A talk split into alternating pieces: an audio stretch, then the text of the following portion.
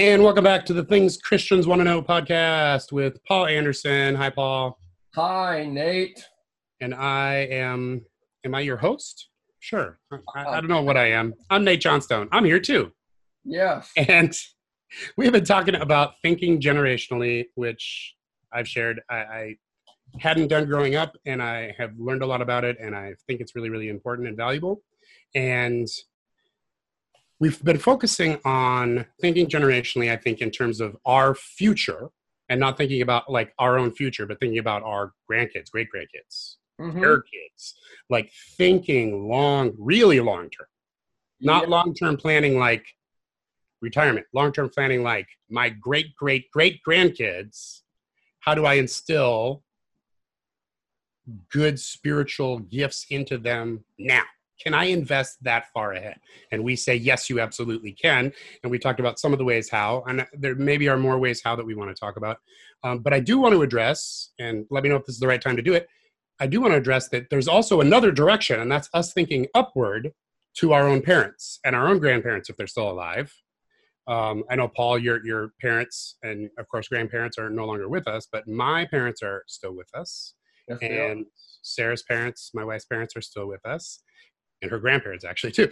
Um, and so this isn't just thinking generationally in terms of me as patriarch of a family, that that is maybe part of it, but it's also me as maybe, maybe you're in the middle of this. Yes. And, you know, my parents are both first generation Christians. And so I like to think of them as, you know, the patriarchs of our, our Christian lineage. And so it's up to me then to not just think about my kids, grandkids, great-grandkids, but to think about my parents as well. And to show, stop me if I'm wrong or if you want to add anything, to show my children how to honor people by honoring my own parents and my wife's parents so that they see that, oh, this is what you do. One honors one's parents and one defers to one's parents' wisdom and experience and that sort of thing. And so I should do likewise, and they teach their kids to do likewise, and that sort of thing. Because teaching our kids is helpful only so insofar as we show them. Mm-hmm. What do you think? Am I am I way off? I love it. Honor is one of the best ways to connect the generations. And what we have may have been the first generation to honor youth more than age. Mm. We love the fountain of youth, but the biblical people never found that because they honored age above youth. They honored, they call it the hoary head. If we have gray hair, we're tempted to uh, dye it and, or to hide our age. I love it that the Japanese, they love, the elderly people love to share how old they are. We eight, old people don't want to say that. Why is that? Have we done a poor job mm. of honoring age and made people feel embarrassed by their age, sad. Interesting. I yeah. I don't know how that happened. Malachi four is a very interesting passage, and you know it well. Here's what it says. Behold, I will send you Elijah the prophet before the great and terrible day of the Lord comes, and he's going to do two things. He will turn the hearts of the fathers to their children and the hearts of the children to their fathers. Yep. So we're at... Notice, notice the order there, by the way. I, I don't want to derail you, but notice the order. Fathers to children first. Older generations, it's your job to reach out to the younger ones, even if they're they just don't understand or you don't like them or or or young people today or anything like that. It's still your job to reach out. It doesn't matter whether or not you get them or they get you. Fathers to children first, then children to the fathers. I think that's significant. Excellent. And don't be intimidated by that. It may be hard at first. You may think you don't have anything to say. Well, ask questions. Show them that you're interested. Show them you care and ask them. But we need to forget about the fountain of youth and look for the fountain of age and learn to honor those who are before us, those who are going before us or those who have gone before us, because if you honor the generation, then God will give you what you need to pass it on to the next.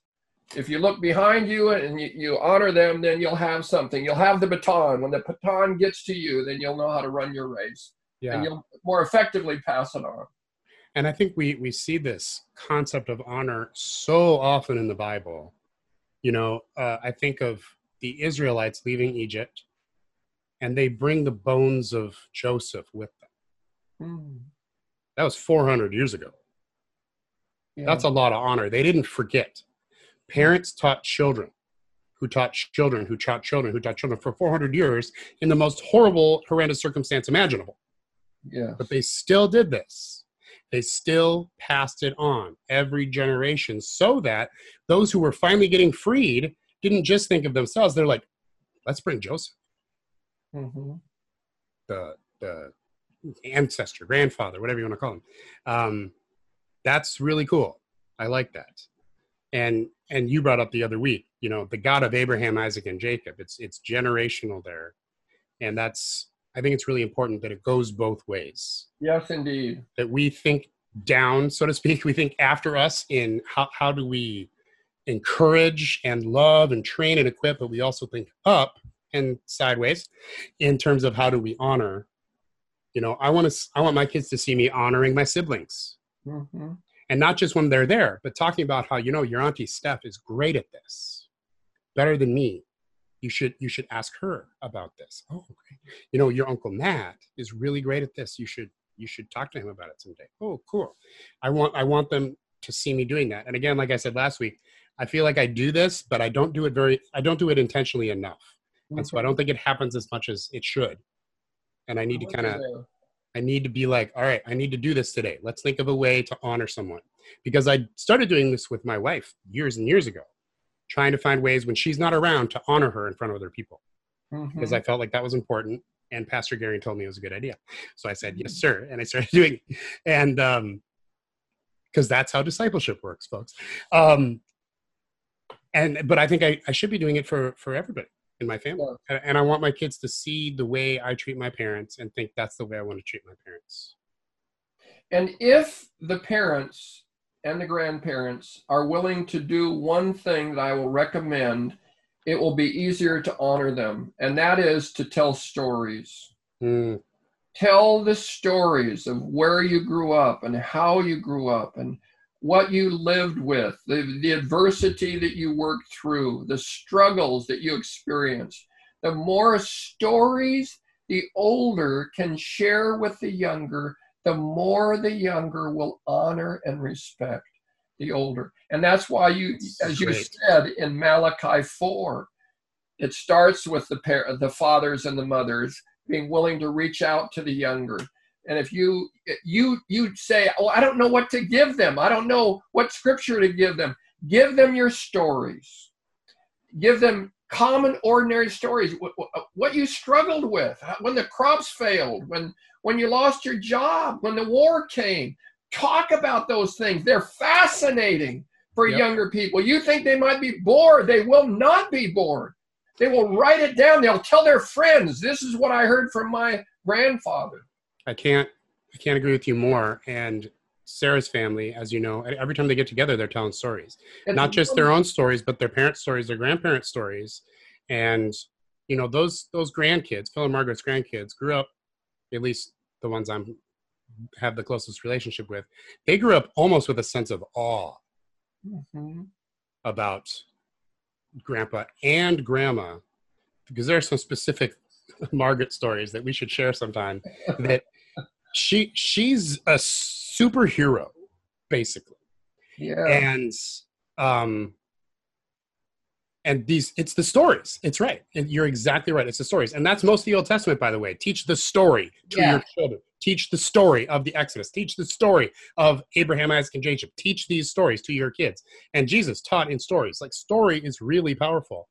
And this is great. I I think I should have a have a night where my parents come over and tell them ahead of time, I want you guys to tell stories because my kids need to hear your stories. Mm. And like actually put it on the calendar to do this intentionally, because otherwise it just it, it just isn't going to happen. Mm. Um, because some people don't like to impromptu, hey, tell us stories impromptu. Uh, no. Um, but if I they have some time I, to think about it, I bet they'd love to do that. Well, I have shared some stories recently uh, with my kids, and they didn't know that. And mm. share the stories. So I tell parents. You talk about the tougher stories? All kinds. Funny stories.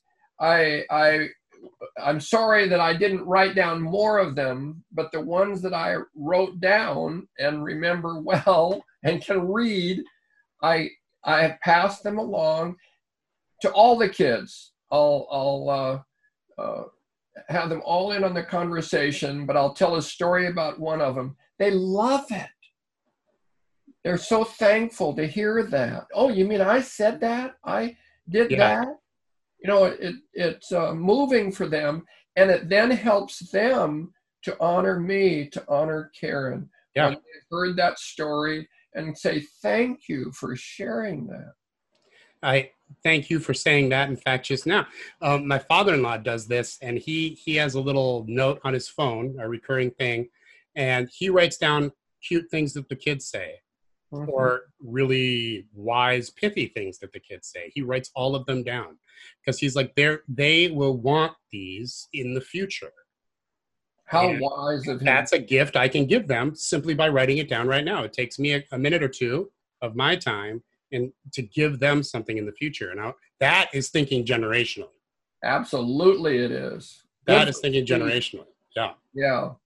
You've got a wonderful father-in-law. I do. I'm so I'm so blessed. I don't know.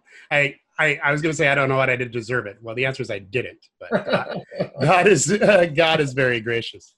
Yes. Yeah. It, this is such a such an important thing. So I, you've given me a lot to think about, especially in being being more diligent, more. Well, just planning it, planning it to, to actually do this. And I think about, you, you brought up the comparison between Moses and Joshua a number of times the last couple of weeks. And, you know, Moses would go into the tabernacle and Joshua would stay outside the whole yeah. time Moses was in. And we're talking hours at a time. Mm-hmm. The whole time Moses was there, Joshua was standing outside. And Moses was talking to God face to face as a man talks to his friend. Read it in Exodus thirty-three. Yep. And when Moses would leave, and then Joshua would go in. Yes. And that's that's a it's a very interesting picture. The, the Moses-Joshua relationship is very interesting. It is a great job of passing the baton, a great example of that. But I think it's also a great example of honoring the older generation. I mean, I love you, Paul, but I've never stood outside of your room for two hours just to show my support of whatever you were doing at the time. Mm-hmm. Sorry, I haven't done that. Joshua did this daily. Mm-hmm. Um, that's a lot of honor. And then after Moses was done, then he went in. So he's seeing it and following suit, but also honoring Moses. So it's it's it's a really cool example. It goes both ways. And I think we all need to think about it both ways. Even if it starts with us, um, we still we can still honor our parents and our grandparents in front of our kids. Mm-hmm. And it was good of Moses not to claim territory for himself, but was fine with Joshua going in after him. He could have said, no, you can't do that. This is my place. I, I sit in the tabernacle. You don't.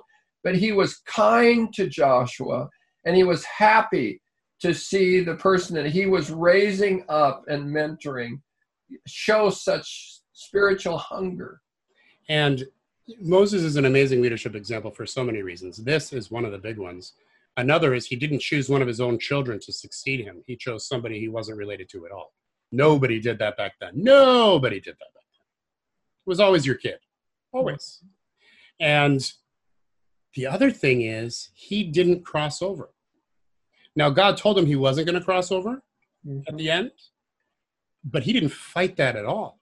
Mm-hmm. I mean, I worked th- this whole time and now I'm not even going to get the reward. Come on, I got to go. Like, he doesn't fight that at all. He's like, no, it's Joshua's turn. I'm fine not seeing the fruit of what I've worked for for eighty years. It's I, I've always admired Moses for that, that he's like, okay, yeah. It's it's my time. That's fine. Joshua can Joshua can lead him on. and get all the glory of the land flowing with milk and honey. All I've got is forty years in the desert. Thanks for that. No, he doesn't have that attitude. Everybody else did, except for him and Joshua and Caleb uh, and their families. But yeah, that's pretty amazing. I want to read a verse that that uh, I knew it was there somewhere. And uh, what you just said made me think of it. Here's what Moses said as he was at the end of his race. And this is the end of M- Moses' race. And he. This is in Numbers where he says, Numbers.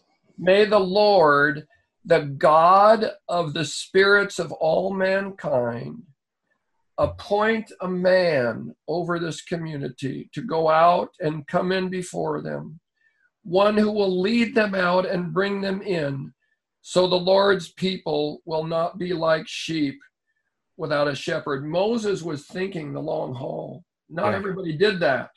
Elisha d- didn't do that. He should have, but he didn't. Yeah, God had to for- t- tell him to force him to do it. In fact, Joshua himself didn't do it. He didn't he didn't mentor someone. Read the book of Judges. It's a very sad book. Yeah, it that's that that that's also a good point. So the so baton Moses, got dropped. Yes. Moses Moses was not just thinking about his own great tenure. Right. He, he was thinking about what was going to happen after he stepped out. He was concerned with the passing of the baton. He probably knew. He knew who was going to be. But he, he said, let the Lord appoint. So he was thinking the passing of the baton, and he sure passed it well. And that's so smart of Moses. It's it's it's humble, for one thing, but it's also really smart. Yeah. Because this is the guy Moses appointed. Some people would have followed that and respected that, but no, God chose this guy. That's that's end of discussion. God chose this guy. Yeah. That's it's hard to argue that one. But Moses didn't choose one of his own kids. Very unusual. I mean, it would have been it assumed, completely assumed, that Moses, probably his oldest son, um, would have taken over after him. And and Moses didn't even consider that. I never thought about that. I mean, for a, for an ancient Near East culture, that may have literally been the first time. Yeah, that had happened. Mm-hmm. Especially from a culture of people who just left Egypt, mm-hmm. where by virtue of being born of Pharaoh's body, you are divine and you will rule. Mm-hmm. Um, so it's amazing. Yeah. Amazing stuff. And that that's thinking generationally. Mm-hmm. Now, I'm not saying Moses was forsaking his own kids by any means. Um, we know he had a great father-in-law, like, mm-hmm. like uh, you and I both do, Paul. Yes. But um, Jethro was pretty amazing.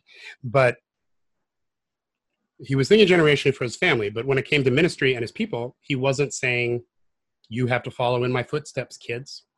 Mm-hmm. And I think that's something that we parents sometimes struggle with. We maybe want our kids to follow in their footsteps. Um, it's especially true for ministers, I think, and pastors. We kind of want our kids to be a pastor too. And there are even churches where fathers pass the the baton of leadership in the church to usually sons, but um, sometimes daughters, ho- hopefully more often in the future, in my opinion. But um, and I'm not saying that's bad. I'm not saying that's a bad thing always. Um, but yeah, it's interesting that Moses doesn't, he doesn't go there. Yes. He thinks about the people and he wants the generation after generation after generation to be blessed. And he says, this is how you do it. You tell your kids everything that just happened. And you, then they, they tell their kids. And if you do this, you're going to be blessed. You brought up an important thing last week by saying that honor connects the dots and honor comes from the younger to the older. I'd like to say something to the young adults who are hearing this, that it would be wise of you to pray that the Lord would give you an older person. It may not be someone that's related to you, but they could still be a father or a mother. You need to find someone that is living a life of wisdom and that you would like to live, that has strength that you want to possess, that is hum- humble and forthright, and say, hey, could we have lunch together? Or could you mentor me? You you would be doing a wonderful thing, because then you make it easier for them to pass the baton to you, because as we've been talking, we've been speaking about physical fathers and mothers, but also spiritual. And for you, it may be a spiritual father or mother that will open the door for you to fresh realities. So I encourage you to say, I need somebody that's older and wiser and more humble than I am, and be willing. I, I'd love to hear from you if you're looking for that, and I can help you find. And I've done that for many. Help mm-hmm. them find somebody, connecting them to somebody that could mentor them. We all need it. We all, all need it. Yeah. I mean, you have been mentored by someone a generation above you. I mean, not only your in-laws, but Larry Christensen. Yeah. Um, who just went home to be with the Lord in the recent past. And I know for you that was a blow, because he was very much a father, spiritual Definitely. father to you. And so here you are in your seventies, still being discipled, still being mentored. And that's the way it should be. Mm-hmm. We should all be discipled and mentored by somebody, and we should all be discipling and mentoring other people. That's right. And there's peer discipleship as well. And I know you do that, and I do that as well. Um, and that's very helpful. And honor can go laterally too. Mm. You know, we can honor friends, uh, siblings, that sort of thing. But but you've been a great example to me, Paul, in how to do this. I, I don't think I saw honoring the generations before me in in a way that really struck me prior to joining the family. Mm-hmm. Um, and even at that very that very first weekend when it was uh, Phil and Margaret's fiftieth wedding anniversary, uh, they've since had their seventieth, and you sort of led some of the group gathering times, and it was all about Phil and Margaret. You were always honoring them. And even in subsequent years, we'd all get together, sit down in the living room, whoever happened to be there.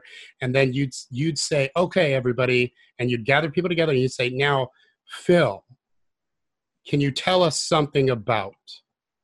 Or Margaret, I heard this story about this. Can you share that with us, please? And you would do that. And it was obviously very intentional. Um, uh, there might have been a program um, of order of events. I mean, but you, you, you did the honor thing probably better than anybody I had ever seen. Mm. And maybe even still better than anybody I've ever seen. I'm not trying to make you embarrassed, but I also don't care if I do. Um, so you have done this, and you have been my example of how to do this, how to honor your parents, your in-laws, um, and your spiritual parents and in-laws. I mean, you talk about Larry Christensen all the time. You share his stories. I, I ask you a question about, what do you think about this issue? And you'd say, well, Larry would say this. You know, so I feel like I'm a grandson in the spirit of Larry, you know, in a way, mm-hmm. um, which is super awesome because he's Larry Christensen. Um, and so I, I've really seen that in you. And so, folks, when you're hearing Paul talk about the importance of honor, he is living this. And I think you would agree that you are reaping benefits from it. Even though this is an act of service and humility, you don't do it for yourself, um, there are benefits to living a life of honor, mm-hmm. and creating a culture that appreciates, receives, and gives honor. And it's receiving and giving. The the false humility, no, no, no, no, no, don't give, don't give, no. That's, you got to learn to receive as well as give, um, which right. for people in Minnesota, which is where I'm from, that's not, that's not something that comes easy to them. Um, but it's really important. And I've seen you do it, Paul. And so, folks listening, this guy knows what he's talking about. On, on at least this subject. Yes. Yeah. Some of the others, eh, not, you know. Just kidding, Paul, I honor you. That was an example of what not to do. Um, I try to often show you examples of what not to do. Um, is there anything else on this topic that you want to that you want to throw out there, Paul? I've, I've been, been blessed, Nate. I've been I've, really encouraged by it. Yeah, I've been encouraged and blessed. I, I'm thankful that we shared this because it's so important. Amen. Do you want to help us finish well on this series? And by the way, another reminder, we did a previous series last year called Finishing Well, which really ties into this a lot. Yeah. Uh, and in, in a lot of ways, I think this was a sequel to that previous series. So check that out uh, on the podcast. Uh, if you're not sure what the website is, it's t c w k cast dot com. And the email is questions at tckwcast. No, t c w k cast dot com. That's right. Lots of lots of letters there. Um, so let us know your questions, your thoughts. Uh, we'll probably read them on the uh, on the air. That's not how you say it, right? For podcast, we'll read it to you, for you on the podcast. Uh, but check out that that previous series. And Paul, this has been a, a really really good time going through these things. Can you help us to finish well, as I said, and and kind of pray us pray us into the future, into the generationally thinking future? Yes. God, thank you that your word opens our eyes, that we get stuck with certain concepts like the nuclear family. And your word opens us up to a different way of thinking about the family, a different way of thinking about our past and our destiny. That our past is important, that where we came from is really important. And where we are going is really important. And how we pass the baton to the next generation is really important. And whether we're married or single, the same applies. We can be a part of a generation that is passing the baton to younger people. And so we do pray that the spirit of Elijah will be strong in our midst these days to turn the hearts of fathers and mothers to their children, physical and spiritual, and turn the hearts of children to their fathers, like Timothy's was turned toward Paul, and like Joshua was turned toward Moses. Let that happen over and over again, and let those who have felt that, well, now I get to retire and I, I get to sit back, I pray that you would give them a, a new way of looking at these years, that these years can be years of, of, of investing in younger people, in telling the stories that are, are deep in our hearts, so that they can grow and pass the baton like we are passing the baton. I pray this with heartfelt confidence in Jesus' name. Amen. Amen. And I want to just say one more time, we've said this a number of times uh, during this series, but it's so important. If you yourself are not part of a multi-generational, honoring, loving, God-fearing family, then please don't feel condemned or left out of this. You know, it could, it can start with you. It can start with yeah. you and your generation. Or like in my case, it can start with, it started with my parents and their generation. And so they, they were the trailblazers, and they broke all the ground and dug up all the rocks and did all that kind of stuff for my siblings and I, so that spiritually speaking, we had a great inheritance that didn't exist mm-hmm. prior to my parents.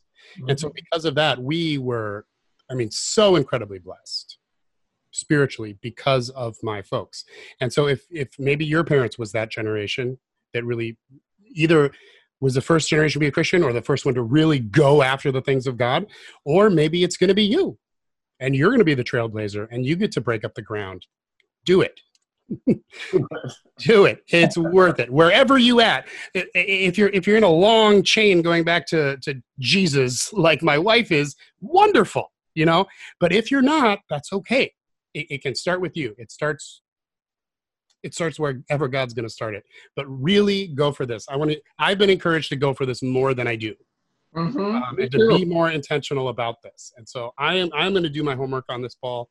And uh, let, maybe, maybe we'll talk about this again in a number of months and, and bring this up and see, see how things are going. Because I really think this message, especially the message to honor, honor those who are before us, and to reach out to those who are after us, whether they're genetically children and, and forebears or spiritually.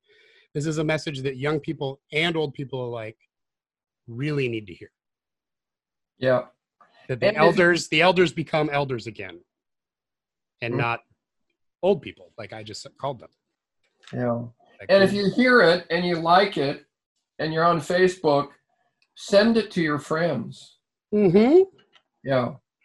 Yeah. Maybe maybe a way to honor your parents or grandparents would be to send them links to this podcast. Mm-hmm. And they can be like, oh, I did some of that. That's great. Or, ooh, that's a good encouragement. I should do more of that. Yeah. It's a great idea.